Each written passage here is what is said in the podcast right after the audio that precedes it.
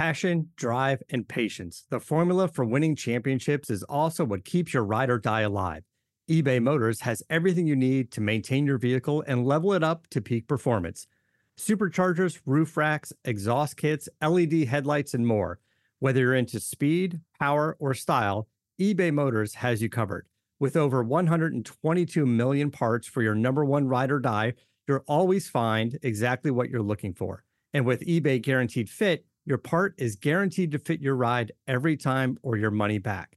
Because with eBay Motors, you're burning rubber, not cash.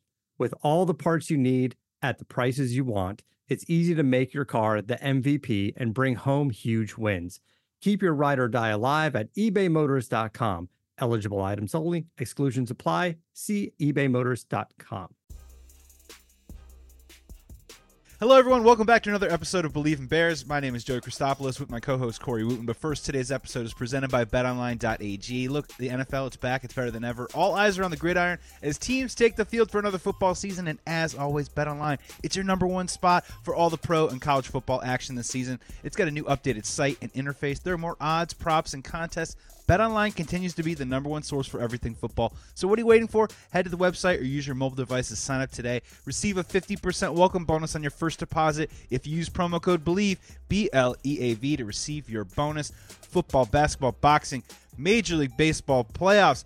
NBA, hockey, your favorite Vegas casino games. Don't wait to take advantage of all the amazing offers available for the 2021 season only at betonline.ag, the fastest and easiest way to bet on all of your favorite sports. BetOnline, where the game starts. Ladies and gentlemen, thank you so much for coming to the pod. It's a victory pod. We're back, baby. We've got two in a row. We're building a win streak as the Chicago Bears pick up a victory against the Las Vegas Raiders in Las Vegas. Or maybe we should just call it Chicago at this point because there's a lot of Bears fans Oh. in the stadium yesterday. 20 to 9 victory in week five. We're going to dive into it right now. We're going to get into all the news and notes and look forward. But first, let's bring in my co host, Corey Wooten. Corey, say hello real quick and also just real fast at the end of last pod we were saying hey Bill Lazor they might be listening to our pod man oh i don't know what were your key matchups yesterday you know grind it out uh, pressure run some exits on khalil mack i mean some of these notes that you brought up man they're listening to you man and what are we what are we seeing we're seeing w's on the board fancy that exactly, Co- Coach Wooten over here. You know, you might as well get me on the staff because you know they call me Nostradamus around here. I like to predict it, right? We talked about this game plan, right? Stopping Derek Carr, right? How do you do that? Stopping the run game, right? They hold Oakland or Oakland rather at Las Vegas. I keep I keep getting that messed up. You know, all the 'cause I- personal foul penalties it should have been oakland at that point yesterday. Exactly right? But uh you know vegas you know they only had uh 71 yards rushing right? And and that's the key. Josh jacobs was back. You know him and Kenyan Drake they really couldn't get going. The bears really were able to stuff him right? You put that pressure on derek carr and they were able to hit him. You know he came out of the game for a little bit. Roquan hit him on that run play. But that's how that's the recipe for success right you stuff that run you make you make the team one dimensional. And I said when you put all the pressure on Derek Carr, a lot of times he folds in there. When when stuff is going well, when they're getting the running game going, and hey, his receivers at the same time didn't help him out at times. But when you make him one dimensional and you make that team one dimensional, they kind of struggle when the when the pressure's all on him. And I love the game plan. The only thing, right, that I've been talking about is dialing up that blitz package more. You know, running some of those games, and we did see the Khalil Mack exit stunt, right? And first, take one step in, you pick the guard, then the tackle comes around. Khalil Mack, once he picked that guard, he got skinny in between him, comes home with the sack, right? Him and Der- Derek Carr are jawing at each other all day.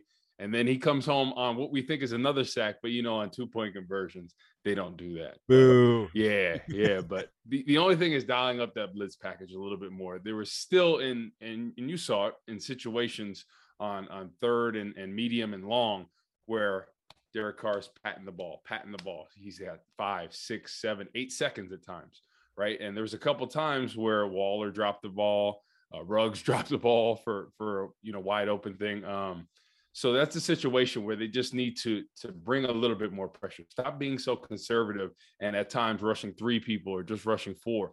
You know, bring five, bring six. That that way you confuse them. You know, in that that case, if you're worried about coverage, play up a little bit more in your coverage. Right when you have those extra defenders coming. To, to buy some time for that rush, so that that's that's my only negative about that. I thought they did a great job keeping them from the end zone for the most part, but the pressure I, I think that's the key because you can't always get home with, with four, you know, and at times four sacks is great, but we just need more pressure. And no quarterback in this league should have six to eight seconds ever. Yeah. That's that's that's on the coordinator at that point. You realize certain games that your front four can get get the pressure they need, right? And in in the past two weeks, we didn't see that enough. You know, you, you on third and long situations, you got to be able to get off the field mm-hmm. and you got to be able to pressure him and, and, get him uncomfortable. Well, one of the reasons, man, I, why I'm loving doing Bleav in Bears with you is I, I was watching the game and I saw that Khalil Mack sack and I went, whoa, that's what Corey was just talking about, man. That's that exit play. And I texted you, and I, I think I said Texas at first, but you're like, no, man, that's exit. And I'm like, dude, like, you're pointing this stuff out, and I'm learning from you, like, in the moment on the fly. And let me kind of let's just stay on the defense. Let's talk about it a little yeah. bit because, you know, they only allowed nine points. I think it's, uh, uh, you know, I don't think no one's necessarily satisfied, but I think everyone's feeling really good. And I just want to kind of talk to you about what are you seeing in terms of the maturation of the players and the coaching staff because week one, man, against the Rams, we got a secondary that doesn't want to tackle. We got missed assignments all over the place. Our pass rush isn't that great. And now all of a sudden we're in week five heading into week six. We're three and two. We're about to play a mm-hmm. Packers team with a defense that, man, dude, our secondary is there's physicality going on. I feel like Darren Waller didn't want to go out and make some of those. He got those alligator arms that you were talking about. Robert Quinn has got a speed that we did not see last year, right? Khalil Mack has five sacks right now. Akiem Hicks wasn't in the game, but we did okay. We hung in there. Roquan Smith is just all over the field. So, what are you seeing from a player's perspective from week one to week five? Yeah. I mean, is it just confidence? Is it something technical that you're seeing? Yeah. And also, if you can also maybe illuminate on the other side, is there one thing that Sean Desai's defense does that Chuck Pagano's last year just straight up didn't. Um, that maybe you're noticing a little bit more on a week to week basis as we get deeper yeah. into the season. Yeah, I think the thing was that first game that was kind of out of character from what we've seen in the Bears in the prior seasons, right? Um, they're usually very disciplined when it comes to assignments and things of that nature. And in that first game, we saw two blown assignments, you know, that resulted in touchdowns, you know, and then another one was a bad angle uh, by Eddie Jackson towards the end of the game. So that's something that we we really are not accustomed to seeing. And, and we saw that in the first week. And then after in the second week against the Bengals, you know, going going against Joe, Joe Burrows out there, I think that's when they really got their confidence as a unit and they were able to get turnovers, sacks. And you just saw every game after, even in the Browns game, when when things weren't great at times, they were still able to get that pressure and I think this defense really thrives off pressure, right? Uh, and I said that from the beginning. I think the front four and front seven is really going to dictate this defense. And, and that's what we've seen, right? You look at who has been playing well, right? Khalil Mack, uh, Robert Quinn. And then you look at in, in the middle of that front seven, Roquan Smith is having an absolute beast of a year. I mean, he's he's really climbing the ladder, like I said. Like everyone notices it um, in that game. I mean, he's been sideline to sideline. We know he has the speed. He's able to cover, um, you know, run with some guy like Darren Waller, which is impressive. And I think that's the strength of this team. What we're seeing them do really well is playing physical, right? Whenever you see the secondary hitting, you know, and, you talked about that, the alligator arms, you know, guy like Darren Waller is a tall, athletic guy. And when he goes in there like a T Rex arm, he's scared. He's like scared because DHC and Deon Bush right yeah. now are not have yeah. no problem hitting people. And Gipson exactly. came back yesterday, and, and he's a guy that likes to get his nose into it too. Exactly, and and that's great when you have a secondary that loves to hit because you know in this league, you know not not not to be stereotypical of the the, the back end defenders, but you know at times they're known as prima donnas, guys that just want to cover, get interceptions, do all the glory, bat down a ball, you know, talk talk that stuff, right? you know, all, all, that stuff. But you know, they usually don't want to stick their head in there and, and, tackle and come downhill on somebody. But all, all these guys are are coming downhill. They're hitting defenders. They're run support. Um, when a guy goes across the middle, they're letting them feel it, and they're doing it in a great way. You know, look at look at how Roquan in the end zone when he had that great hit. I think it was on on Renfrow. And that's that's something like it's a bang bang play. He hit him with his shoulder. He didn't lead with his head. The guy ducked and what are you going to do? Like that, that should have not been a penalty. But you know, in this league, they're trying to protect players. But I just love the physicality. You know, you you cannot fault somebody for that. He he was in the right in that, and I, I don't think that should have been called. But I love the physicality from the defensive line, setting the tone, to the linebackers to the safeties. And I told you it all starts with that front four and front seven. And I think since that Bengals game, that's why they were able to get those sacks. That's why they were able to get the turnovers, right? But my my only negative, right, and you've seen this too, is on the third and long situation. I think on first and second down, they're doing a great job with the front four rushing, you know. Um, but I think when it comes to situations where the offensive line knows, hey, I'm I'm dropping back, you know, I'm I'm I'm getting ready to get against Khalil Mack and Robert Quinn. They're not generating that same pressure, right? So that's a situation where Sean Desai, listen, I know he's worried about coverage and they have great receivers, but I think a situation, a, a quarterback like Derek Carr, especially, you have to get in his face, you know, in those situations because this could have been a completely different ball game if if some of those receivers caught the ball. Yeah. Right. Because you're asking a lot of defenders to cover for five, six, seven, eight seconds. That's not going to happen in this league. I don't care if you're Jalen Ramsey, you know, uh, Deion Sanders in his prime. Like you yeah. cannot cover a guy for eight seconds. That they, they get paid too. So I think that's a situation where Sean Desai and and you know their coaching staff needs to get together and say, okay, let, us look at the tape, right? First to second down, we're doing a pretty good job on the rushes. You know, some of those play actions we're converting. We're able to get pressure in his face. We're able to get home. Hey, on, on these third and longs, hey, let's bring two guys off the edge. Let's let's tighten up the coverage a little bit to buy that rush a second, right? And then in a situation, let's show that same look, right? Like we're coming, and they're going to check that protection that way. And then let's bring him from this edge and let's drop everybody else you know, you, you, you got, you gotta, you gotta dial it up. You gotta trick them. You gotta keep them on their toes. It's like the same thing calling offenses, right? Keeping people off balance. Same thing with defenses, right? We're going to throw a fastball with the front four, fastball. And then what do they do with Khalil Mack? The exit stunt, right? Oh, he's going up the field. Boom, boom, picks him. And then you know what? What off that? They run the coffee house. So that's where Khalil Mack acts, takes two steps, acts like he's going to pick him again, comes back outside. But the real victor in this is the defensive tackle, right? So he he hits the guard, looks out like he's going to go here. And the guard's nervous because he saw Khalil Mack get a sack, and then he just goes through. So that's what they call the old coffee. It's called hot coffee house. yeah, yeah, that's what Rod Marinelli used to dial up. Um, you know, a guy like Tommie Harris was one of the best at that. You know, because I think they'd have so many eyes on him, and you know, when it, when a guard gets picked by a defensive end, he gets hit in the ear hole and then that end comes free for a sack. He's worried that the same thing's going to happen. So yeah. as soon as that that tackle looks this way, he's looking back at Khalil Mack, and that's when you act like you're coming this way, throw him by, and then because you know the protection is sliding the other way, so you know the center doesn't have help, and then all of a sudden you have a clean sack. You got him. It was it was a great move. So these are certain things they can do. Um, but I but I love them showing the exit. So maybe next time we'll see a coffee house and you'll be like, texted me, Corey, that was the coffee house. And I'm not talking about Starbucks. Free brand muffin with every sack. Um, I love that. That's an excellent breakdown. I got a couple of thoughts about everything that you just said. One, in terms of week one against the Rams, I think Bears fans look outside the NFL just a little bit and ask yourselves the question Are we going to look back on week one and say, did it mean anything for a lot of teams? The Packers got their butts beat by the Saints. Bills lose to the Steelers. Now, those are two teams that have risen up and have completely, they don't even play the same type of game anymore. You know what I mean? So I'm kind of curious if this defense, hopefully, that is the outlier and we're beginning to see a little bit more of the norm moving forward. And a great point, too, because I kind of want to get into, before we switch over the offense, I just want to get into a little bit of the penalties and a player's mindset when a game that, A, by all accounts, was incredibly physical. Some called it a back alley brawl. And two, just on a day when I think that, you know, the zebras are throwing the bananas out there a little bit more yeah. often than normal. And in terms of your pass rush, yeah, I think we had a lot of opportunities where, I mean, just arbitrary numbers, second and 17, where the Raiders had the ball and we were just giving up nine, 10 yards like you know i mean just giving it to them literally you know trying to keep it in front of us when really we can maybe trying to really you know really impose our will on them.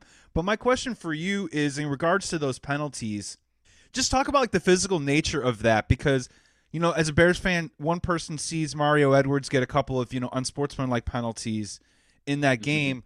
And then i see someone like olin kreutz after the game saying stuff like hey good for him man. If if the game's going to get that kind of physical you know you eventually you know you want to do it all within the letter of the law and sometimes stuff goes extends yeah. beyond plays but just yeah just talk about that a little bit because i don't think a fan like myself or one of the or our listeners right now are watching the game and we're going, Mario Edwards, you idiot, you just it's a first down now and all that stuff. But talk about what it's like Mhm. being in the heat of the battle when there are a lot of, you know, personal fouls flying around, some helmet to helmet stuff. It's getting nasty out there. Your quarterback's getting beat up. And you can't just sit there, right, and be like, "Ref, did you see that?" Like you have to you got to kind of maybe like get your hands dirty a little bit, right? Is that kind of a little bit of the mentality of yesterday? Yeah, I, I think it comes to a situation where you know nowadays they're they're very cognizant the refs that is of of these personal fouls, right? If that play with Mario Edwards, um, you know, five, six, seven, eight year, ten years ago, twenty years ago, would never have been an issue, right? In this day and age, they're trying to protect people. That used to be a great play, right? Because you you made a great tackle on the thing, and you want to you want to impose your will on somebody, throw them to the ground, and keep your chest out and say, "Yeah, I'm coming for you all day." Like, Don't do it again, right? Or you know what I mean? Exactly. And and you know what to combat that, right? If they didn't like what Mario Edwards does, you know what you know what happens? A guy like Olin Kreutz when he played or Richie Incognito, right? They would come and push the crap out of that dude and talk mess right in his face. Say, okay, do that again.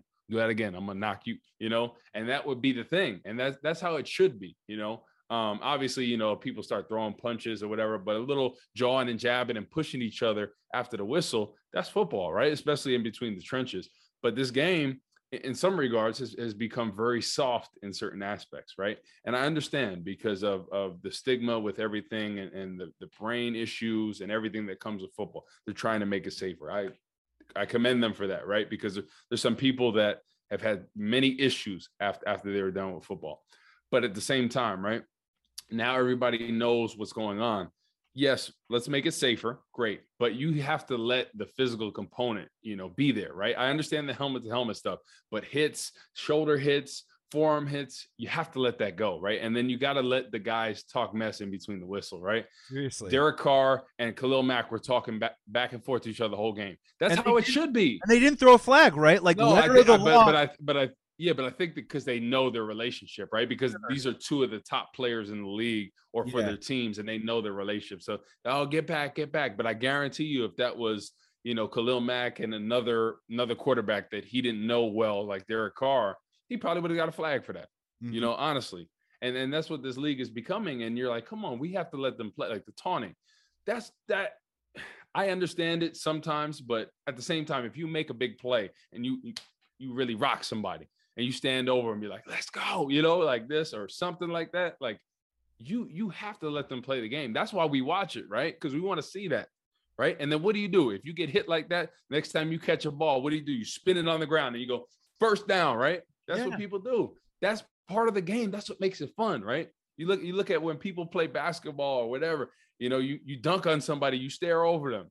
And that's that's it is what it is. That's Yeah, how I, I was just gonna be. say uh, in basketball too, because I can't dunk. But uh, when I when I play though, man, like when you're playing in a physical game and you get that offensive board in the paint, and you go and you fight through three guys, you get that board in the paint, you go back up and it's an and one, and you get the bucket.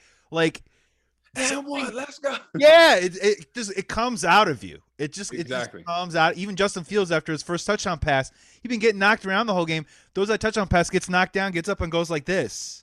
Yeah. He's that's the mentality of that game yesterday. It was physical.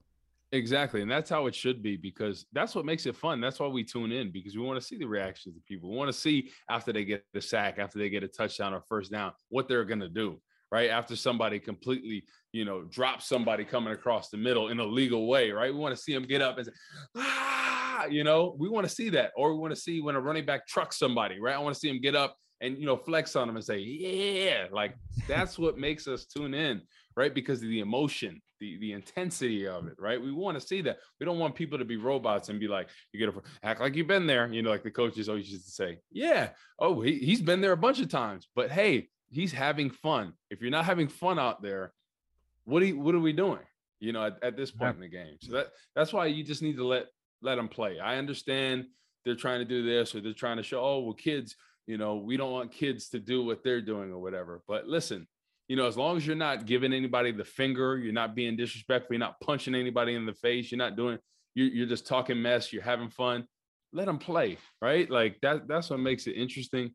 And I, I just hope that they'll let them play sometimes and and not because you see in certain games, depending on the refs, you know, the ones that give people a little more leniency and the ones that are kind of like, oh, let's throw a flag here, let's throw a flag here. Mm. Oh yeah, he just clapped for a second. Oh, flag.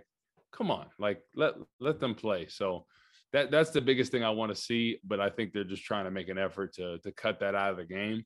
But that that's what makes it interesting. Like we we love those matchups, right? We love when Steve Smith, the wide receiver that used to play for Carolina, would talk mess all the time, and that's what made people want to tune. In. What is he going to say after the game? You know, him and Janoris Jenkins that one time, you know, yeah, yeah. Janoris Jenkins said something about his wife and then he got into it. People want to see that stuff. You know, that's what makes the game interesting. And, you know, people just get up all the time and just say, yeah, great job. No, nobody's to. That's the that's the hypocrisy, man. As as a fan, I'll tell you something right now. When I'm watching these games, and I bet a lot of people listening feel the exact same way.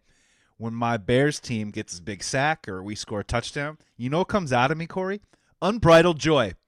Yeah. Unbrought, you know what I mean? I'm yelling, I'm clapping, I'm walking around, I'm stomping around, man. Like you're not you would you would definitely throw a penalty flag in my house for my yeah. celebrations after they score touchdowns. So to expect that from the people that are out there, the professional athletes, these elite elite players, to bottle it up after they hear that word hike and put everything they can into that play mm-hmm. all your training, all of your your scouting, your game planning, dude. Like, and you get back there and you finally get to that quarterback and he's on the ground, man. I just can't imagine what that feeling is like for you and for for someone to say that you can't do that or act a certain way.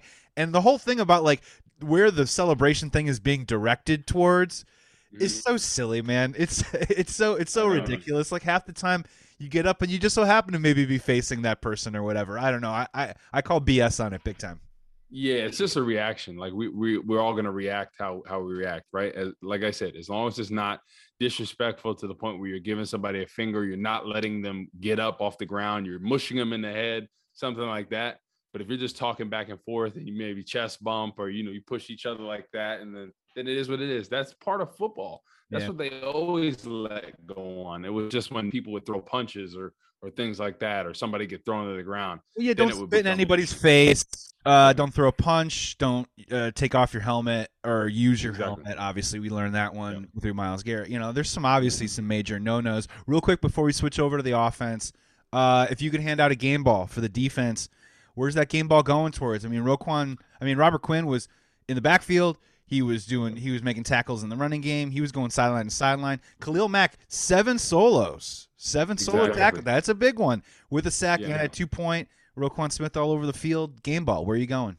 I'm, I'm gonna go Khalil Mack right against his old team. You, so you know you know he was amped up to, to play Derek Carr and company. You know after Jon Gruden said, "Oh, we didn't need him anyway." Uh, yeah, I think he did a little bit. You know, just just a little bit. Um, but he was all over the place. I mean, you know the the pressures, the hits.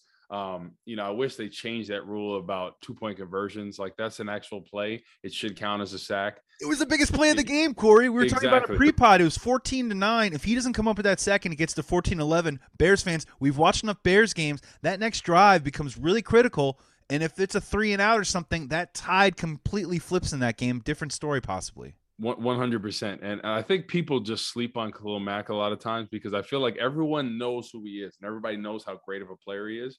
But when they say like, "Oh, the best pass rushers in the league," he doesn't come to mind.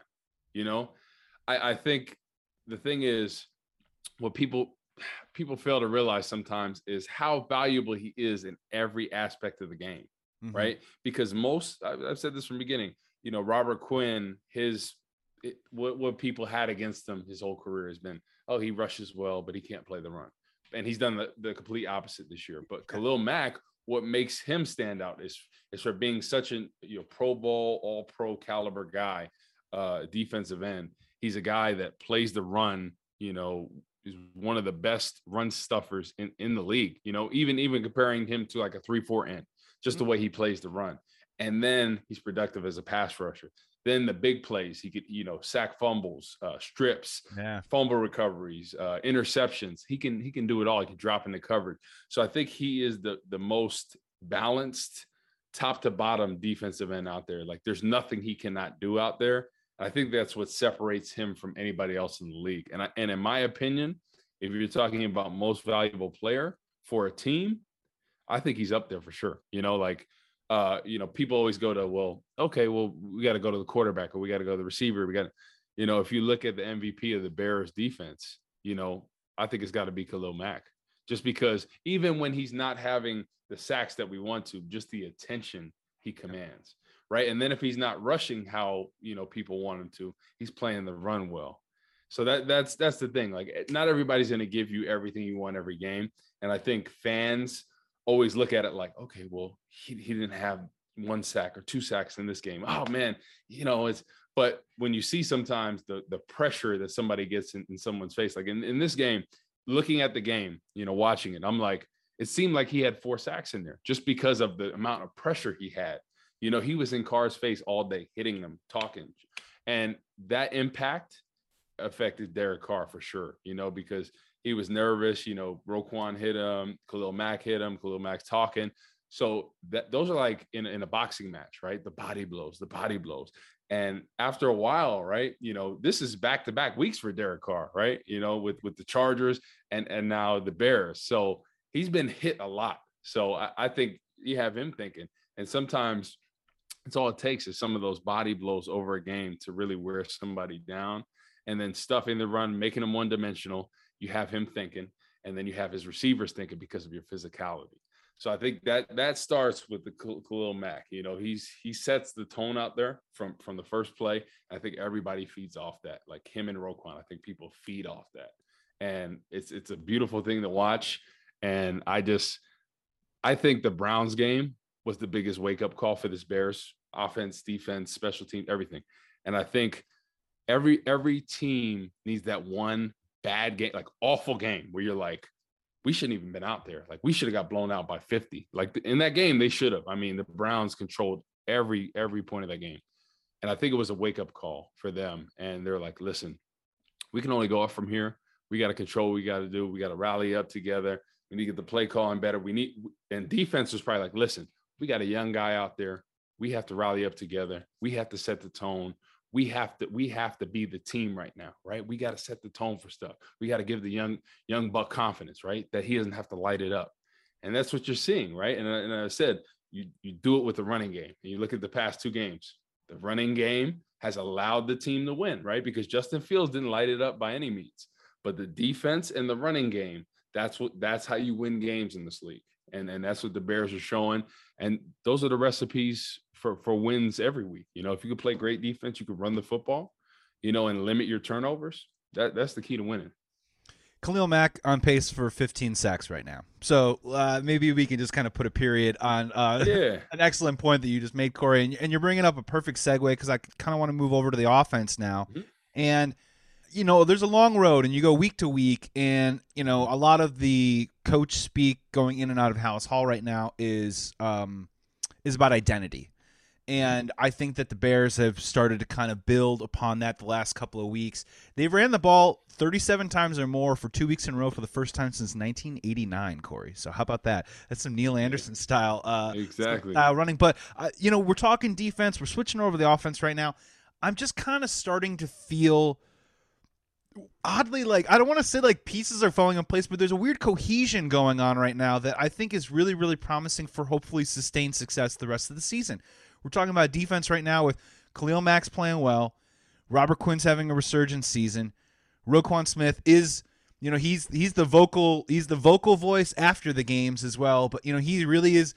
It slowly is kind of turning into the futures of the Bears defense is going to be Roquan Smith. And then you go to the offensive side of the ball. Bill Lazor is calling plays. I don't know. I, I I'm fascinated by watching Matt Nagy on the sidelines with his hands on his knees, you know, talking to all three phases of the team, being the head coach that we had kind of asked about for several weeks, and now it seems to be I don't know, it seems to look be a good look on him. I'm not so sure. Um, let's exactly. just. I, I just think that there's a kind of a cohesion where everyone's kind of learning their roles a little bit on this Bears team, and I think mm-hmm. it starts with this running game. I, if you don't mind, I'd like to start there offensively. Yeah. Let's just talk about Damien Williams, Khalil Herbert, this mm-hmm. offensive line and and yeah. what you're seeing out there because it's been successful the past two weeks.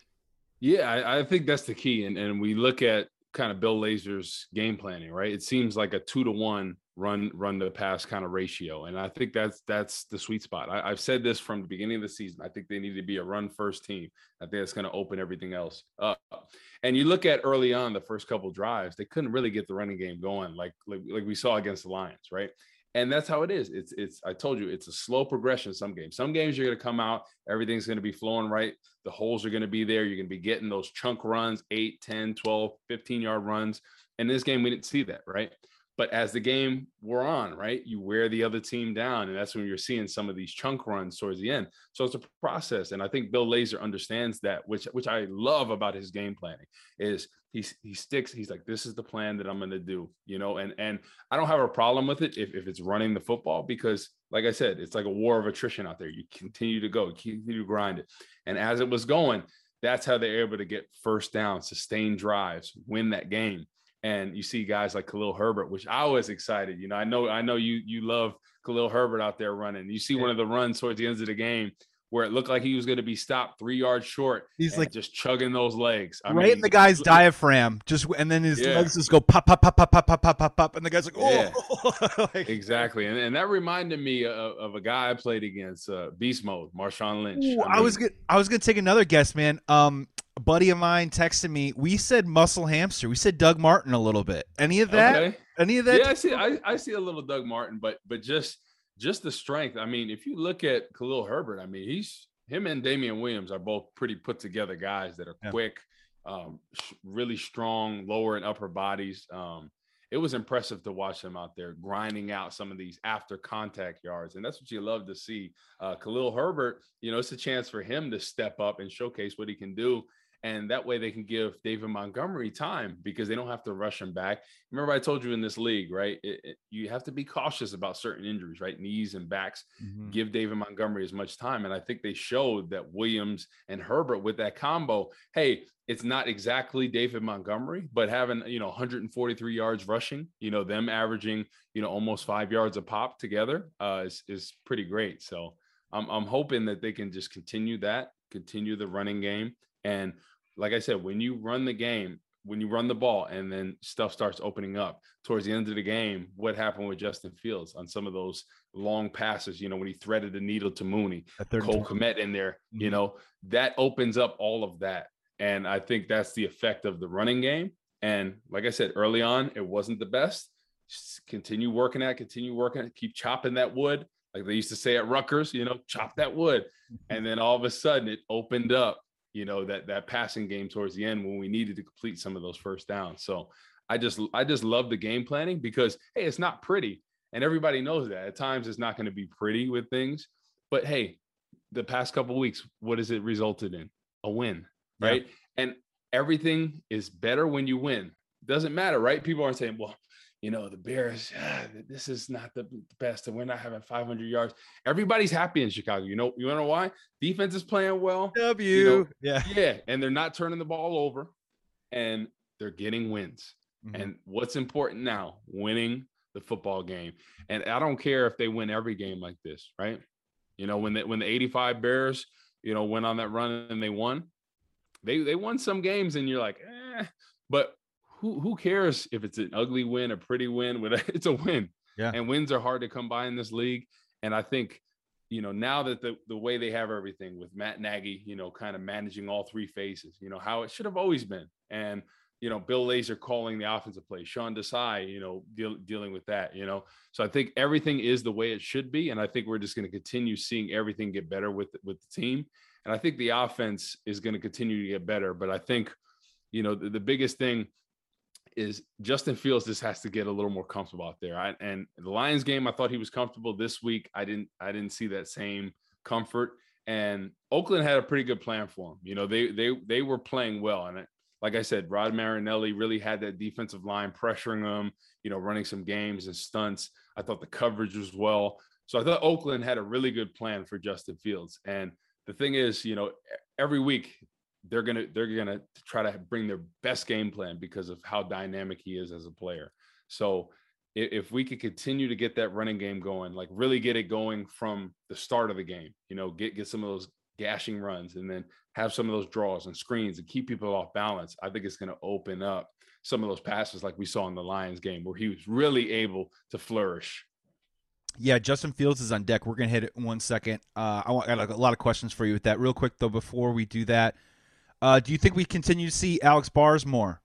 Um, you know, obviously, I, I really like what you know. Jimmy Graham is Jimmy Graham's run blocking right now. It's actually pretty impressive, and Cole exactly. Kmet is actually proven to be a pretty positive run blocker as well as they continue to try and target him more in the passing game. But bringing out Alex Bars yesterday for you, you know, as an opponent, maybe if you were on the other side of the field, what's going through your mindset when that happens? Is it kind yeah. of like a, oh man, now we got to deal with this? Because you're, I, am just trying to continue to talk yeah. about this this value of attrition when you're running the football. Then you bring out that extra guy. I mean, it's yeah. like, oh man, what what's next? Exactly. You, you bring this uh, 300 plus pound, you know, offensive lineman as the extra tackle in there, and, and and it's awesome because I, I, think it just command they're thinking, oh, we're running this way, they're they're running this way, so all the attention goes on there. And I, I like my eyes on Alex Barr, you know, blocking there as a tight end, as an extra lineman in there, and I, I think they're going to continue to do more of that. And I think you know immediately as a defensive end, when you just go out there when there's extra lineman, you're like, okay, you're face to face with him, you're not on an edge this is going to be a tough matchup on a guy that can run block. So mm-hmm. it's it's just a different element out there, and I think every end usually hates that situation because you you know this league has become hey tight ends don't like the block, even though Cole Kmet and Jimmy Graham doing a great job. Majority of the league they don't like the block, they don't like to get dirty in there. Um, so you know, you like that matchup against a tight end when you're a defensive end. You're like, oh, I can ragdoll this guy.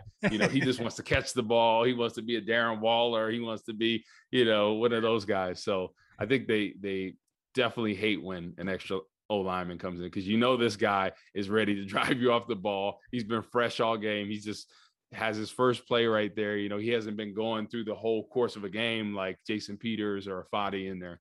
So yeah, I can just imagine. You know, you know, you're on the maybe like the 12th or 13th rush of the game. They're kind of kind of beating you up a little bit, and then they bring the extra guy out, and you're just like, ah, come on, man. All right, like all right, let's like, hold on, coach. Time out, time out. cramp, cramp, cramp. oh, make half. Uh, help. Uh, let's. Uh, you teased it. Let's get into Justin Fields. Um, if it's okay, man, I want to ask you some things uh, that might feel a little bit more on the critical side because I do want to get to some some positives that yeah. I think are big picture positives and also in game positives that I really really liked. But let's just start first with um, a little bit of what you're talking about of that confidence mm-hmm. and getting him a little bit more comfortable. I think earlier in the yeah. game, and it's a delicate balance, right? Because all we're, we're we're getting off the bus running the football right now, but it is important mm-hmm. that Justin Fields makes good decisions within a football game. If I can be the biggest criticism for me right now is that every game that he's played in so far, once or twice a game, we're in like a second and 22. Whether it's a delay a game or whether, you know, it's just that one play that he just doesn't make the best decision in the world. He either takes a sack. Uh, yesterday was throwing a lateral from a uh, seven yard loss. Uh, that, that's fine. Rookies are going to make those mistakes, but you know we're playing the Packers and the Buccaneers coming up, and I'm telling you guys right now that if we, we keep doing those second and 22, second and 27s, something really bad is going to happen. Uh, you know, turnover wise, and we're kind of playing with fire from that respect. So, in your opinion, what do you think? What can we do? You know, from Bill Lazor's perspective, we want to run the football right off the bat, but we want to get Justin Fields comfortable. I felt like at times, you know, later in the game when they just started doing like, hey man, you're gonna hike, you're gonna turn around, and you're just gonna throw to A Rob. You know what I mean? Like yep, yep. he's gonna be there. Like forget about it. Set it, forget it. Don't read the defense. There's no one two progression. Just pop. He's gonna be right there. Do they need to incorporate more of that? How can they get him in a rhythm while still doing the running game and hopefully yeah. opening it up for later opportunities later in the game? Yeah. So uh, did you see that Tiger Woods documentary at all? Oh yeah. Did you, did you see when his dad had taught him, "Hey, kiss, keep it stupid simple, right? And I think yeah. that's what it comes down to, honestly. Yeah. I, I, think that's philosophy. Bill Lazor and, and Matt Nagy need to be with Justin Fields and say, listen, you know, on that play where honestly we thought he tore his ACL where he hyperextended it. You're that's a play where he should have ran the ball. Or or if you're in a situation where it's not there, throw it out of bounds. You yeah. need to get the ball out because we dodged a bullet right there. That that that could have been a bad situation. But that that's another thing where that was a sack right there and almost is out for the year because he's just holding the ball. So he just has to have that clock. And you look at the guy that they're playing, Aaron Rodgers, this week. Um, in practice, they have a clock out there, a play clock that that I think it's like a siren every three seconds to be able to get the ball out there, to, just to know that they're not holding it too long, right? And I think that has to be in his head, right? One, two, three. If it's not there, hey, let's turn and run. once we get on the run, hey, is it down the field? Is it not? Okay, let me let me run the football, or let me throw it out of bounds, or let me hit somebody down the field. I think they just need to simplify for him and give him two reads at this point, and then hey, if it's not there, tuck it and go, right?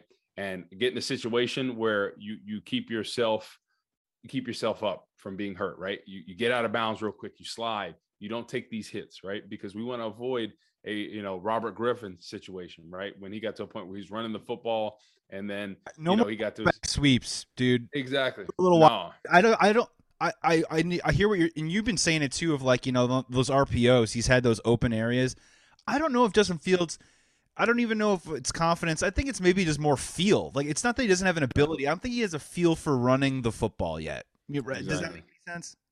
No, no, it, it makes a lot of sense, and I, I think they have to have certain situations where they run that RPO where maybe they have a tight end in there that kind of avoids the defensive end and then you give the defensive end a chance to read you know that progression right and then a defensive end or the end is in there the tight end and then he has a situation where he acts like he's blocking acts like, and then pops out you know for for that security blanket and i think that's a situation where it can give him the confidence that maybe hey if i don't want to throw i don't want to run I, ha- I have the dunk down to jimmy graham or cole Kmet.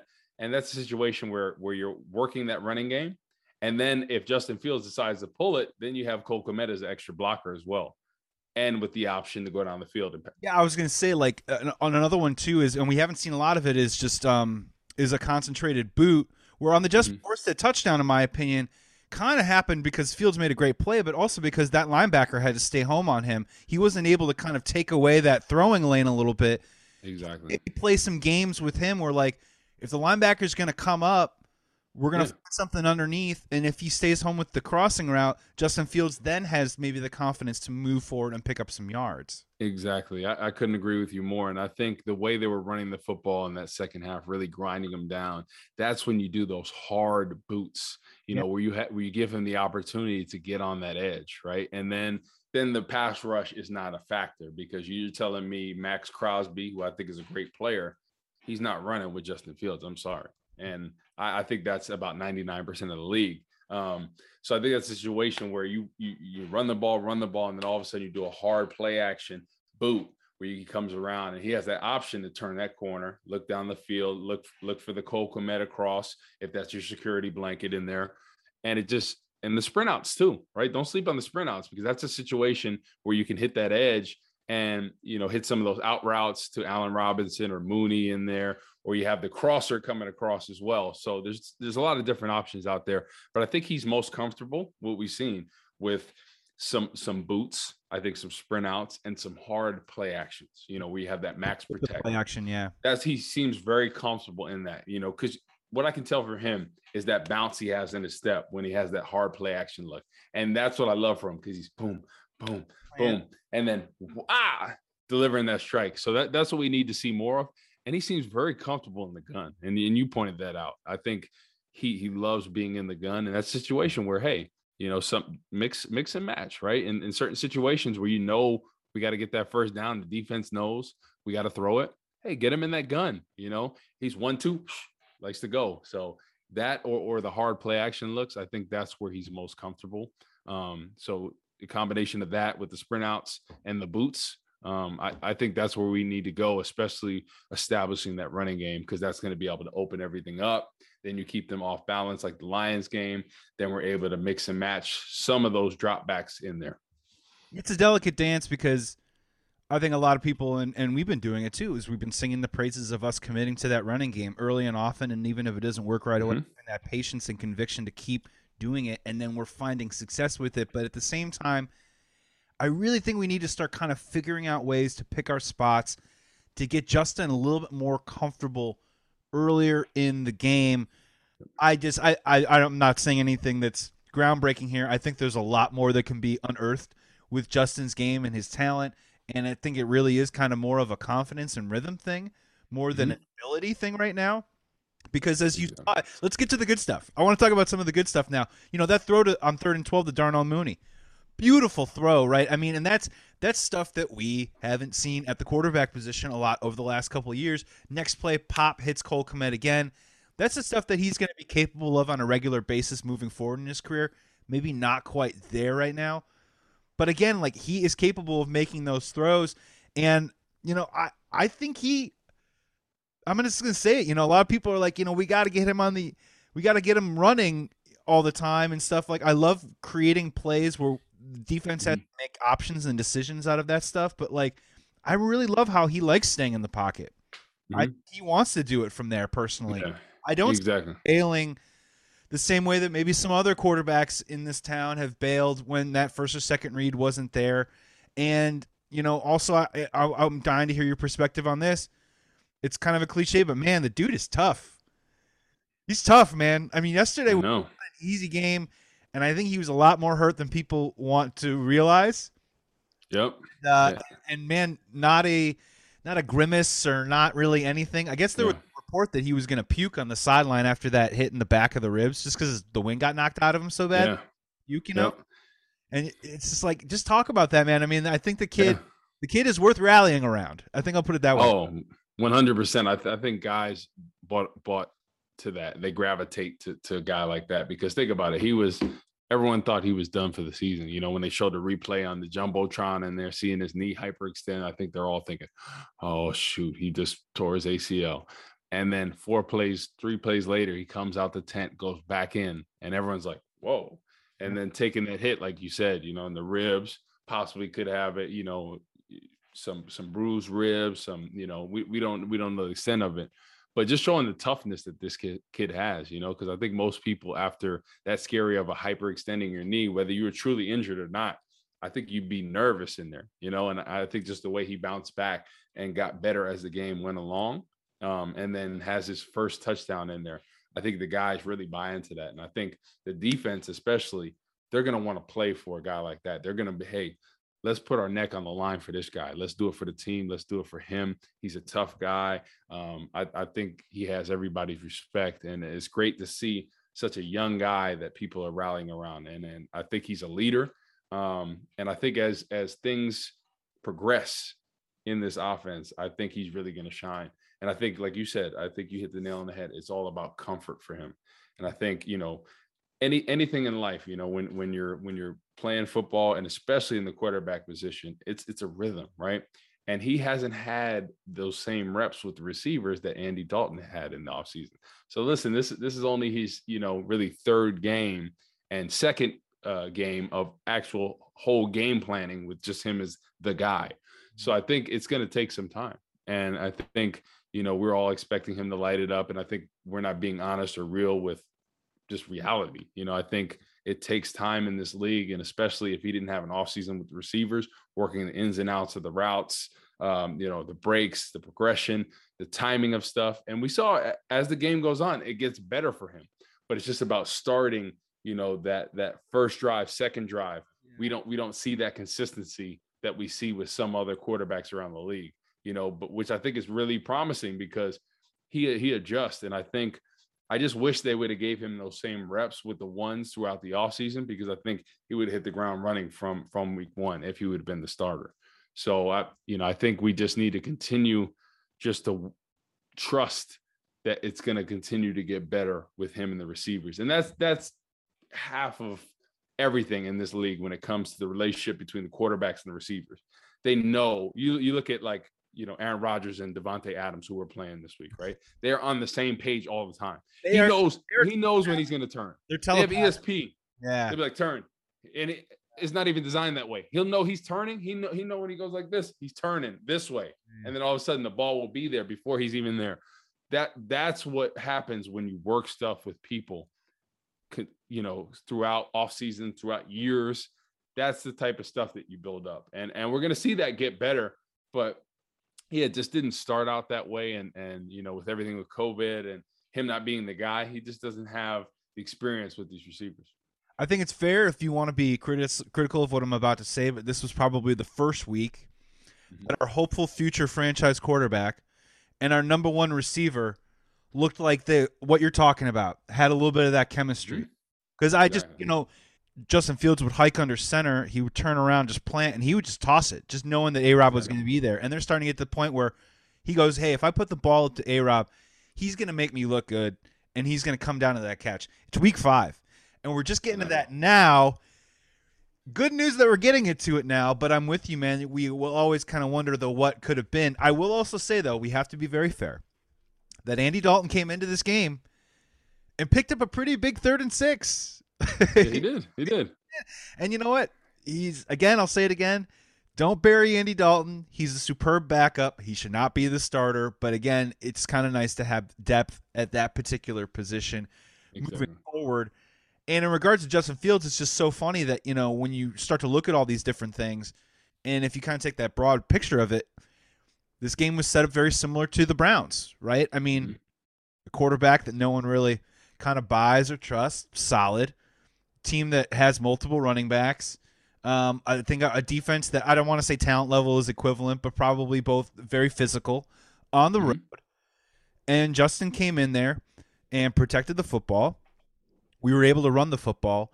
And then the second half made some plays. And then after, you know, the Raiders did score that touchdown, it was 14 to 9. They missed the two point, so it stayed 14 to 9.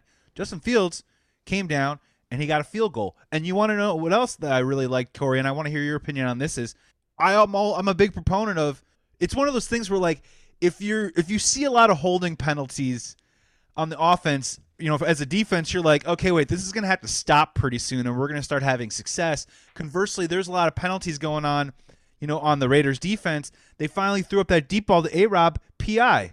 Oh, Yep. what a concept. You know, there's a lot of bananas on the field. Let's take that shot. Let's go for it. Let's Exactly. and they were able to drive down the field and get a very crucial field goal, in my opinion, to make it 17 9. And that's progress just from only two or three weeks ago from that Browns game. Exactly. That's that's huge to see, and I think the the biggest thing what has changed, right, is is is just not abandoning the run game. And I, I think in that Browns game when Matt Nagy was calling the plays, he abandoned the run game way too early. And and I've always said this. I think situation where hey, if you're in the fourth quarter and you need two three scores and you haven't been do, doing well offensively, that's when you have to do the the two minute style offense. Hurry up, let's get to the line. But anything you know, two scores, I think is a situation like where you can continue to run the ball. And I think that was Matt Nagy's biggest problem was the fact that he abandoned the run game when the game was still tight. You know, in that Browns game is 10 to 3 at halftime. And you're like, oh, okay, it's a one score game. Let's go. Uh, but no, three consecutive passes in the, in that in that first drive in the second half when you get the ball, right? You get a three and out, three consecutive passes. You're like, what? You know, that that's the stuff that I'm like, okay. And then I I see um, Bill Lazor being like, okay, we're we're gonna run the football, right? And and I'm gonna take the pressure off Justin Fields. And that's what it should have been from day one. That's what we've been preaching. And I just love that he's actually committing to the run game and and going with it, right? Because it didn't work at first, and we're like, let's let's keep chipping away, let's keep doing this. And then all of a sudden, that's when you grind them out. And towards the end of the game, their defense was tired because when it when a team runs the ball majority of the time, teams hate that. You know, as a as a, as a defensive player, defensive end, defensive lineman, you hate when they run the ball. You you like when they they get past the ball because you're like, hey, I need to get these sacks. And then all of a sudden, you know, you're like, hey, I'm taking on these double teams all day, especially the interior guys. A lot of times, you're like, oh man, you know, wears on you? And you get tired, you get frustrated. You know, you're not making the plays you want to, and then it becomes a mental thing for the defense. They're like, oh man, we can't stop them on you know sec- second and short. We can't set, stop them on third and short. And then it gets a situation where they're, they're deflated.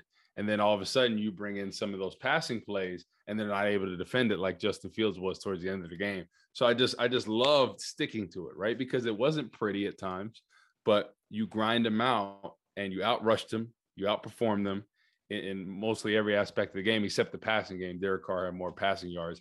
But what they did to stop Derek Carr was unbelievable because you've seen in, in the games before these last two weeks, he's really went off when, when Waller and Ruggs and some of these guys, Renfrow. So I think it was just a great game, you know, and it looks like a boring game. People say, oh, you know, the Bears is not pretty, it's not this. But like I said, hey, I'll take this type of win all t- all day because, you know, running the football, playing great defense, that's how you win football games. And people could say, oh, it's not, you know, how Peyton Manning used to play where he put up si- 50, 60 points, you know, the other team would score 50. But hey, I, I like this type of football. This is grind them out, this Chicago Bear type of football. And and I like it. Um, so I, I think a, as we go on, we're gonna we're gonna see the passing game open up for sure. I, I think it's just gonna take time. And, and I think the biggest thing is just the rhythm with him and the receivers. And I'm just hoping that, you know, we could see that from the beginning. Okay, like, hey, A Rob, what, what route you like? Okay, Justin, what, what, what route do you feel comfortable starting this game off with? Right. I like a little 10 yard out, right? A Rob, okay. Cheated in a little inside, okay. And then, then you know, as soon as soon as you right before you hit that break, I'm gonna have the ball there. All right. You're gonna get it, right? Okay, great. And just being on the same page with stuff like that, you know, hey Mooney, you know, when, when you hit that little post route, okay, I know the safety is going to be over the top, but as soon as soon as before you're about to, I'm going to put it there, right? Hey, he might be on you quick, catch that, and get down, stuff like that. Just being on the same page and, and certain situations like that, because there's in, in, defenses, there's always spots, especially in the zone coverage and some of those cover twos and something like that, where there's a little spot that it can open up. And I think once they get more comfortable with each other, they're going to see that ball being delivered you know, at times like we saw in the game, you know, b- before the defenders could even get there, throwing stripes. And we're going to see that as games go on. I think confidence is the key. And towards the end of the game, we, I saw a lot more confident Justin Fields. And that's what we're going to see as the season progresses. Yeah, and I just think if you get it a little bit earlier in the game, I think you can continue to build on it because I think he has the capability and ability to take it to different levels moving forward. And yeah, you know, it's not like basketball, but you do want to try and and it's not ideal. It doesn't always happen, but you want to try and get everyone a touch, right? Exactly. Early in the game as you possibly can, get everyone engaged and get everyone into that flow a little bit. And also to your point, if you pull up the box score and you didn't watch the game yesterday, Bears were six of thirteen on third down, which is pretty good. And that's I, I would say that's damn good for a rookie quarterback exactly. across the board. Raiders had ten drives, Bears had ten drives. Uh, Raiders had 259 total yards. We had 252 yards per pass. We were 4.7. They were 4.9. Yards per rush. We were 4.2. They were 4.3. I mean, there was a lot of similarities there, but I think that what we did and what you're talking about, I think that the scheming and the execution and stuff is what made it the 11 point victory that it was. Oh, and a quick shout out to Cairo Santos, just real quick. Yeah, we're not asking a lot from the dude, but the dude's a closer, right? I mean, we can ice him the whole he game. Is. Comes in, and he just drops him right down the middle uh, right down the middle of the fairway. That's what we like to see here on Bleav in Bears. That's how we like to. That's yeah, how yeah, right out there, right? uh, final topic, and this is just kind of a quick teaser before uh, Bleav in Bears returns Thursday morning to preview Bears Packers. But I, I kind of want to get your opinion on okay. how you're feeling about it right now. I'm not. I don't want to get overly optimistic, but I'm a highly optimistic dude.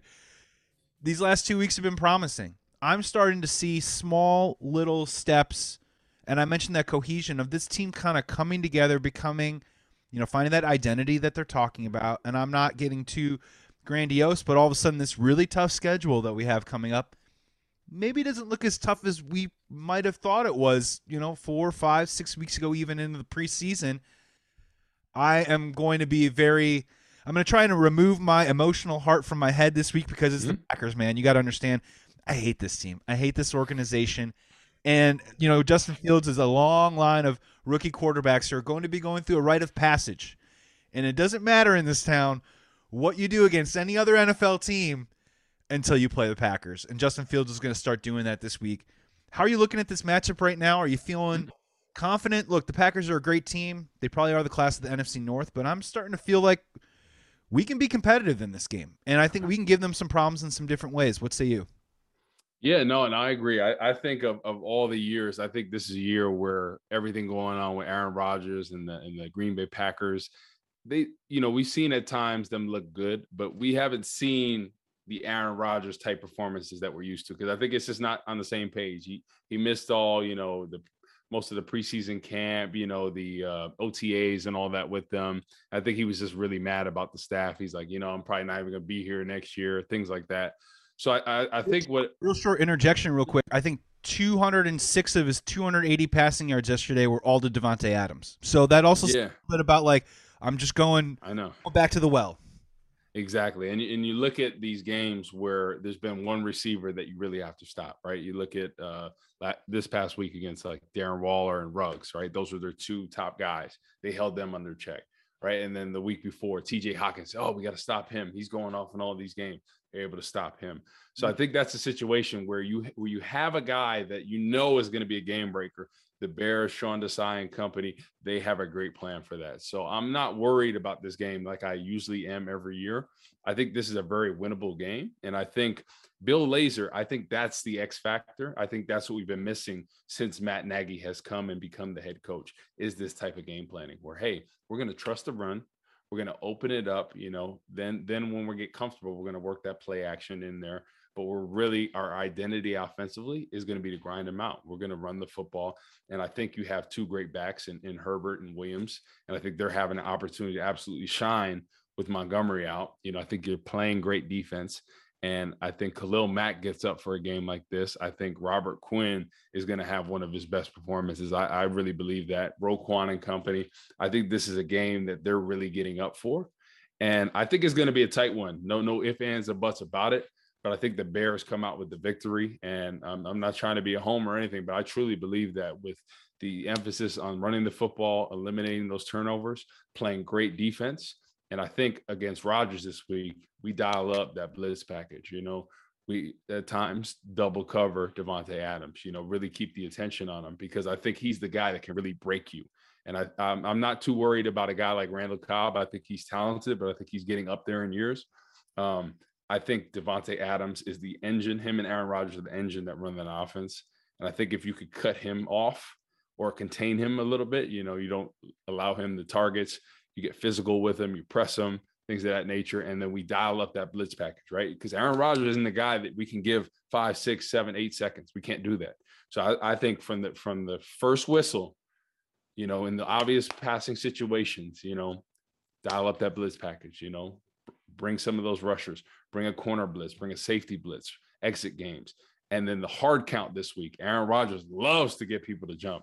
So watch the football defensive line. Khalil Mack. I know you want to get after him, but he's going to go on three, four, five, six. He's a guy that goes on six. No quarterback ever goes on six. And what he tries to do, is get you to jump. And then when you jump, what does he do? He runs out there. They play. go deep. Yeah. They play. Right. So that's a situation where we, we we need to be cognizant of that. But I think this is a game, like I said, it's going to be a tight one. I think it's going to be similar to this this uh Vegas game. You know, I think it's going to be a very tight game lower scoring game. Maybe we don't light it up offensively, but I think it's a situation where we win the game, you know, 20 to 17, something like that. Yes. I love it, man. You, you know, you mentioned those third and longs previously in the pod. That was the first thing that came up in my head when you were talking about Aaron Rodgers. Definitely something that we're going to have to stop. And yeah, you know, it, it is a lot of times about who you play, but sometimes it's about when you play them. And the Bears right now are, are trending in the right direction. We're building on something. We've got ourselves a little something called momentum. And you know the Packers, you know Jaire uh, Alexander's out for the year. Za'Darius Smith is out. Yep. Their defense maybe isn't exactly what you know it has been in previous years. We're going to be playing at home. We're going to be rocking and rolling. Maybe we are catching them at the right time a little bit. And man, if a rookie like Justin Fields can come out and beat the Packers in his first start against them, I mean he will be doing something that men like Grossman, unfortunately Cutler, unfortunately Trubisky were unable to do over the past 15 or 16 years. That'll do it for our Bears Raiders post game, man. Bears win in week five. They are now three and two. We are now three and two on our season picks. Yes, over 500. Walk with our heads held high this week. And listeners, thank you so much for checking out this pod. You're just going to have to come back in a couple days because we're going to dive in deep on Bears Packers, get you ready for hopefully a win on the lakefront. My name is Joey Christopoulos. You can follow me at Joey Sports Guy. Today's episode is presented by BetOnline.ag. 50% welcome bonus on your first deposit when you use promo code BLEAV, B L E A V. Corey, my man, great post game, dude. Your keys, your keys came through. We're gonna depend on you again. Bill Lazor's depending on, upon you again to give us keys to victory next week. See you in a couple days, man. Take us home. Sounds good, my man. You can follow me on uh, socials at Corey Wootton, C O R E Y W, two O's, two T's, O N, Instagram, Twitter. You know the drill. Uh, love your guys' support. Uh, give us the feedback, comments, likes, subscribe. Um, you've been loving doing this, uh, vibe, vibing, and uh, you know, give, giving you the game plan, uh, you know, against the Pack Week. I think everybody looks forward to this, especially the Bears fans. Uh, as a player, loved it. So looking forward to diving into the to the matchups, the keys, uh, the ingredients. I'm, I'm I'm looking for all the secret sauce this week to, to take down Aaron Rodgers and the Packers, baby. Ooh, should we make a really special dish this week with our ingredients for a victory course? Hey, hey we might have to. We gotta avoid cheese though. No cheese in there. No, no, no, no cheese. I'm uh, look, man. I'm in my 30s, lactose intolerant, buddy. Can't do it exactly. Anymore. Can't do it. Won't. Do it. Never won't do it. Uh, man, great pod, Corey. Everyone listening, thank you so much for checking it out. Be well, be safe. Please be good to each other. Remember, this is a great week to bear down and go White Sox. Yes, sir. good stuff, man. Thank you for listening to Bleav. You can show support to your host by subscribing to the show and giving us a five star rating on your preferred platform. Check us out at Bleav.com and search for B L E A V on YouTube.